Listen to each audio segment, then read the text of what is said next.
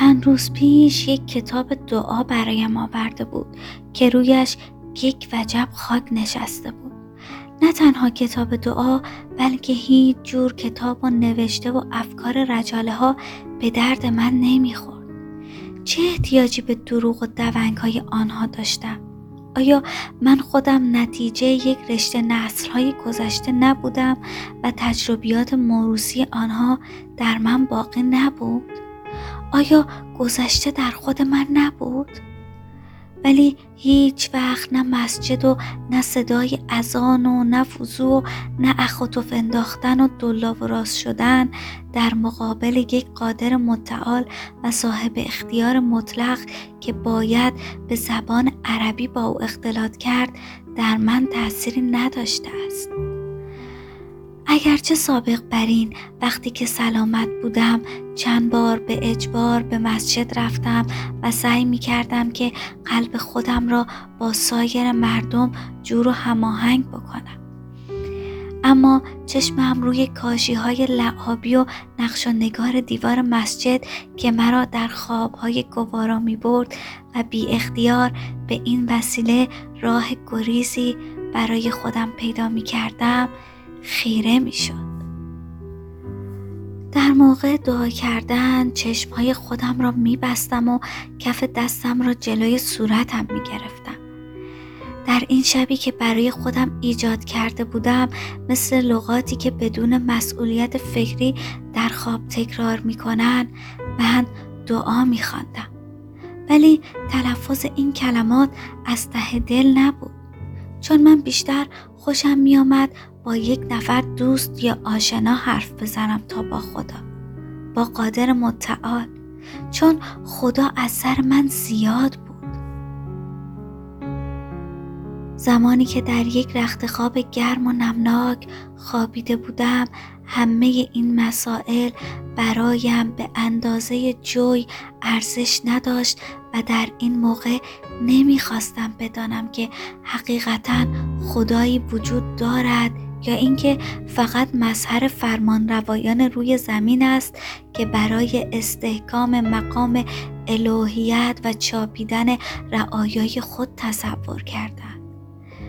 تصویر روی زمین را به آسمان منعکس کردند. فقط می‌خواستم بدانم که شب را به صبح میرسانم یا نه. حس می کردم در مقابل مرگ مذهب و ایمان و اعتقاد چقدر سست و بچگانه و تقریبا یک جور تفریح برای اشخاص تندرست و خوشبخت.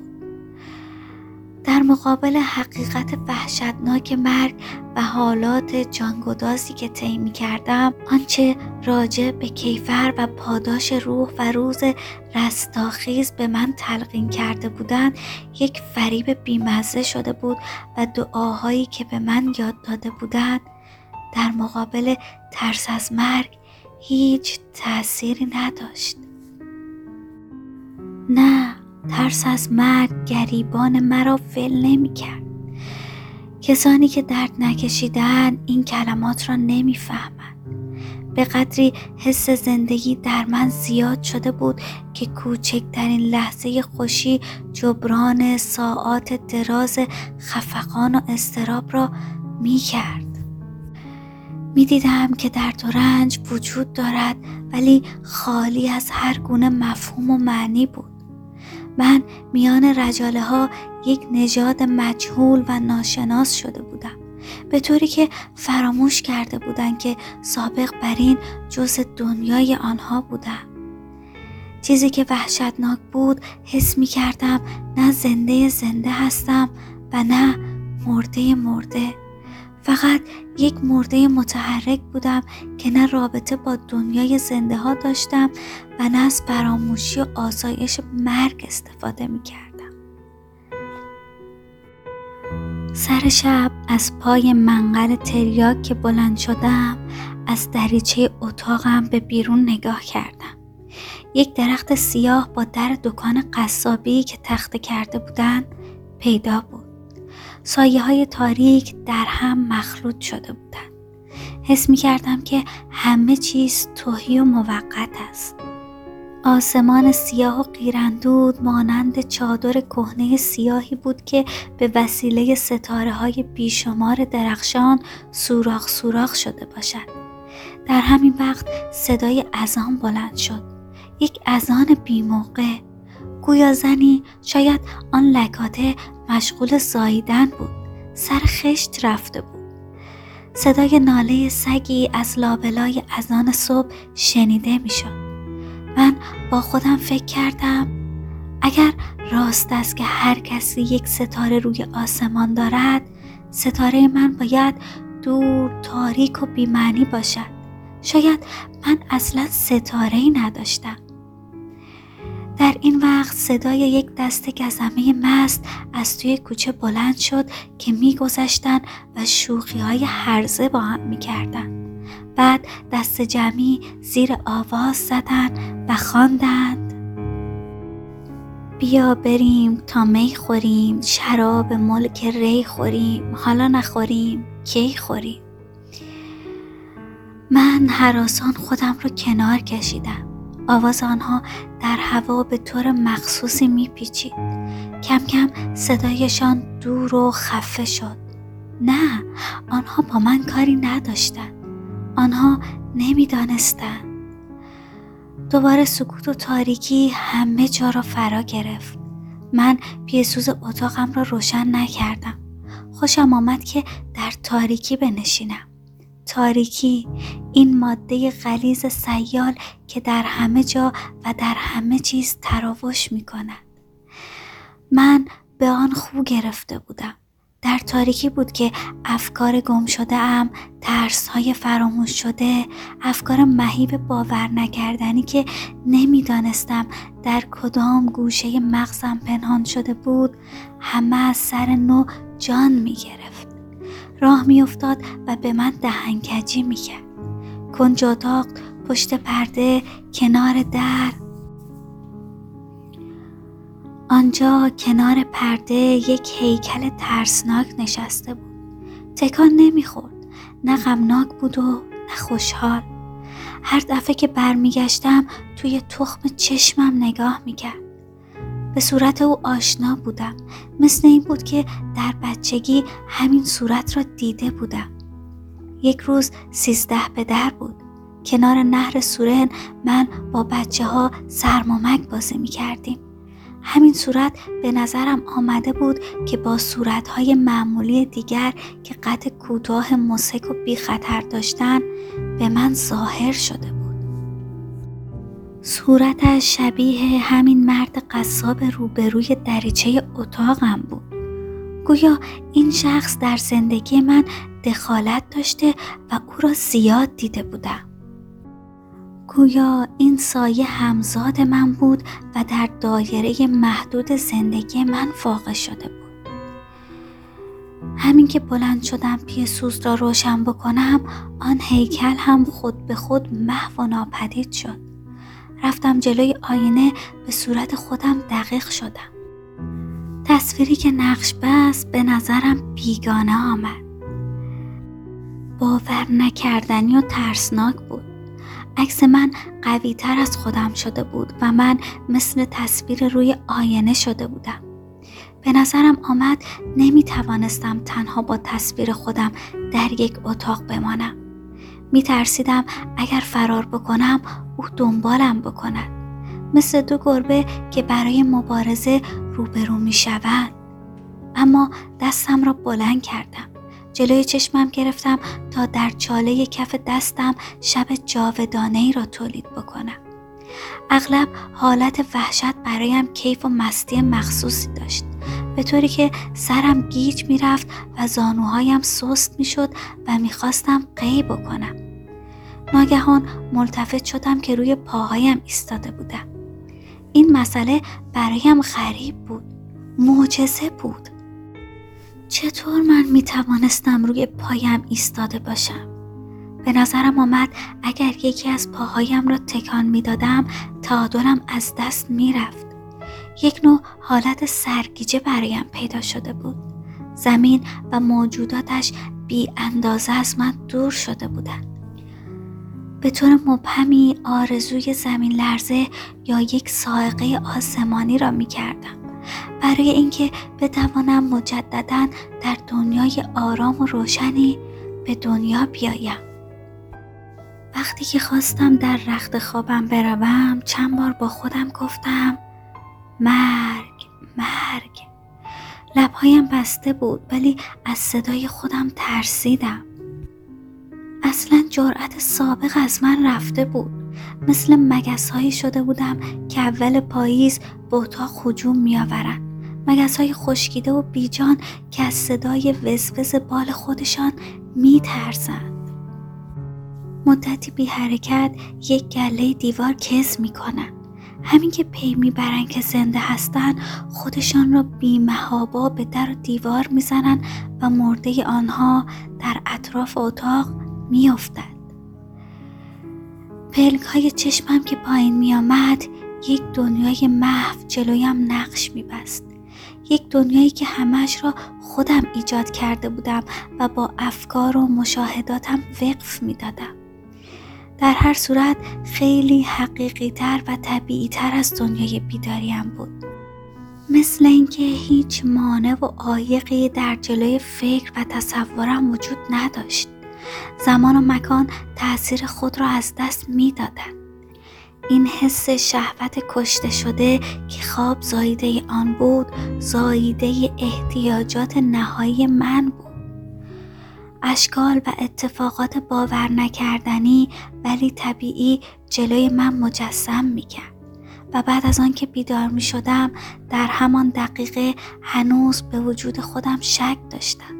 از زمان و مکان خودم بیخبر بودم. گویا خوابهایی که می دیدم همش را خودم درست کرده بودم و تعبیر حقیقی آن را قبلا می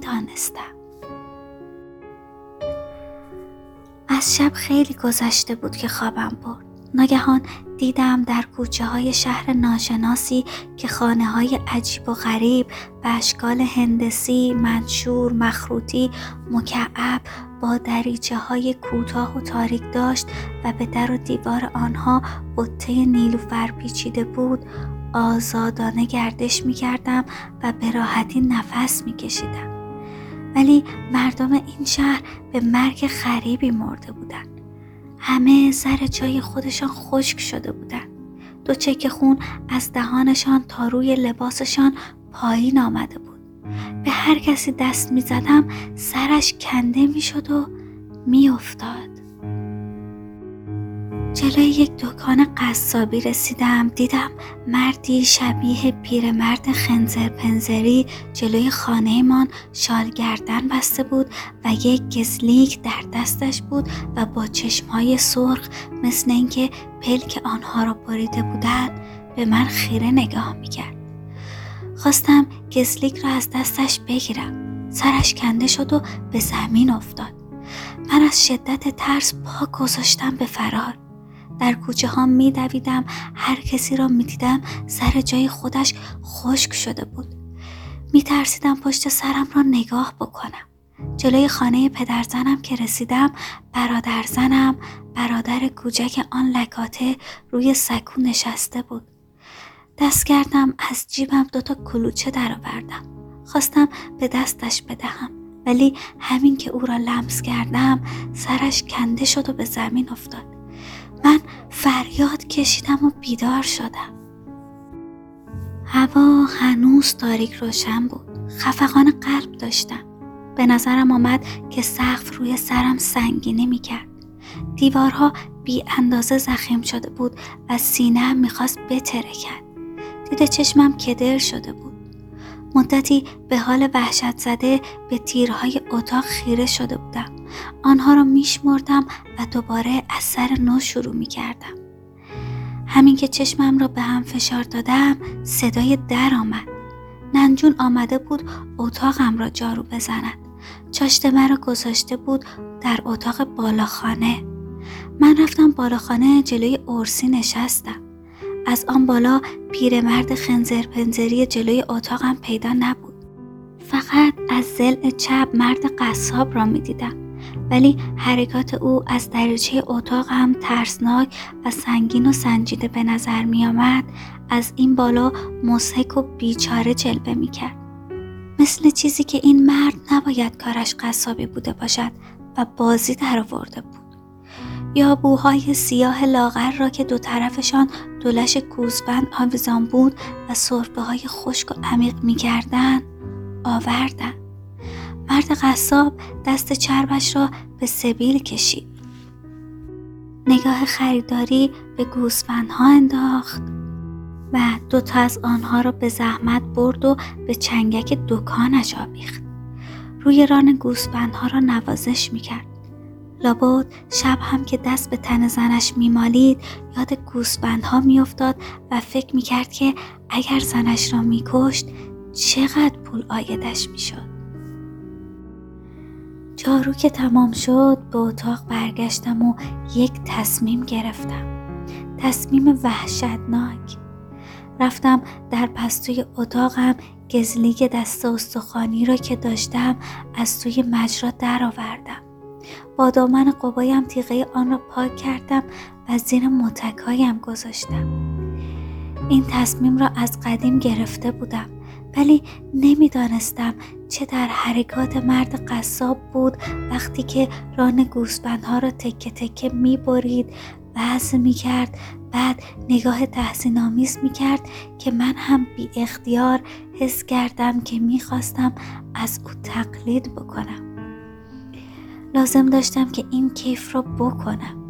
از دریچه اتاقم میان ابرها یک سوراخ کاملا آبی عمیق روی آسمان پیدا بود.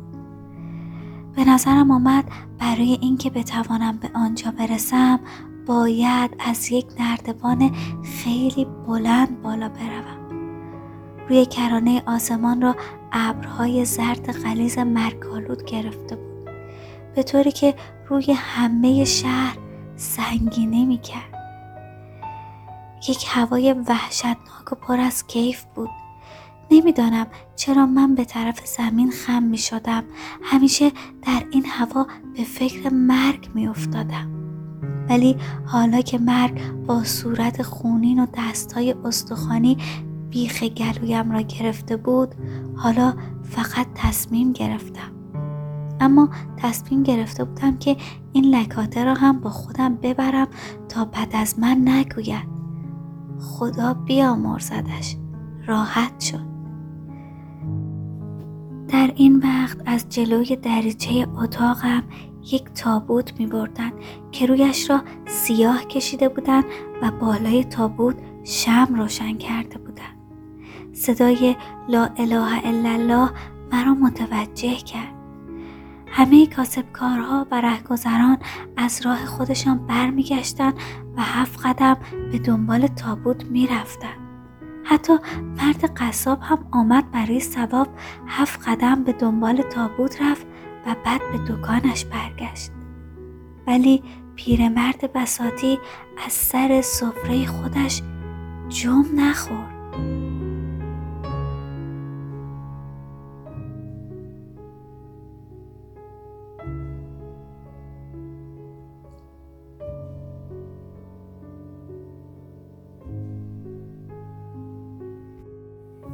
خب بچه ها اینم از این اپیزود.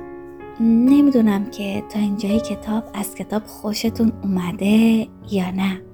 پس لطفا نظرتون رو تو کامنت به هم بگین حتما. راستی من همیشه یکی از کتابایی که دوست داشتم به دیگران معرفیش کنم همین کتاب بوفکور بود و خوشحالم که تونستم برای شما خانشش کنم. ازتون می‌خوام شما هم یه کتاب به معرفی کنید. کتابی که همیشه دوست داشتین به دیگران معرفیش کنید و از خوندنش خیلی لذت بردین. من منتظر معرفی یه عالم کتاب خوب از طرف شما هستم. خوشحال و ممنونم که همراه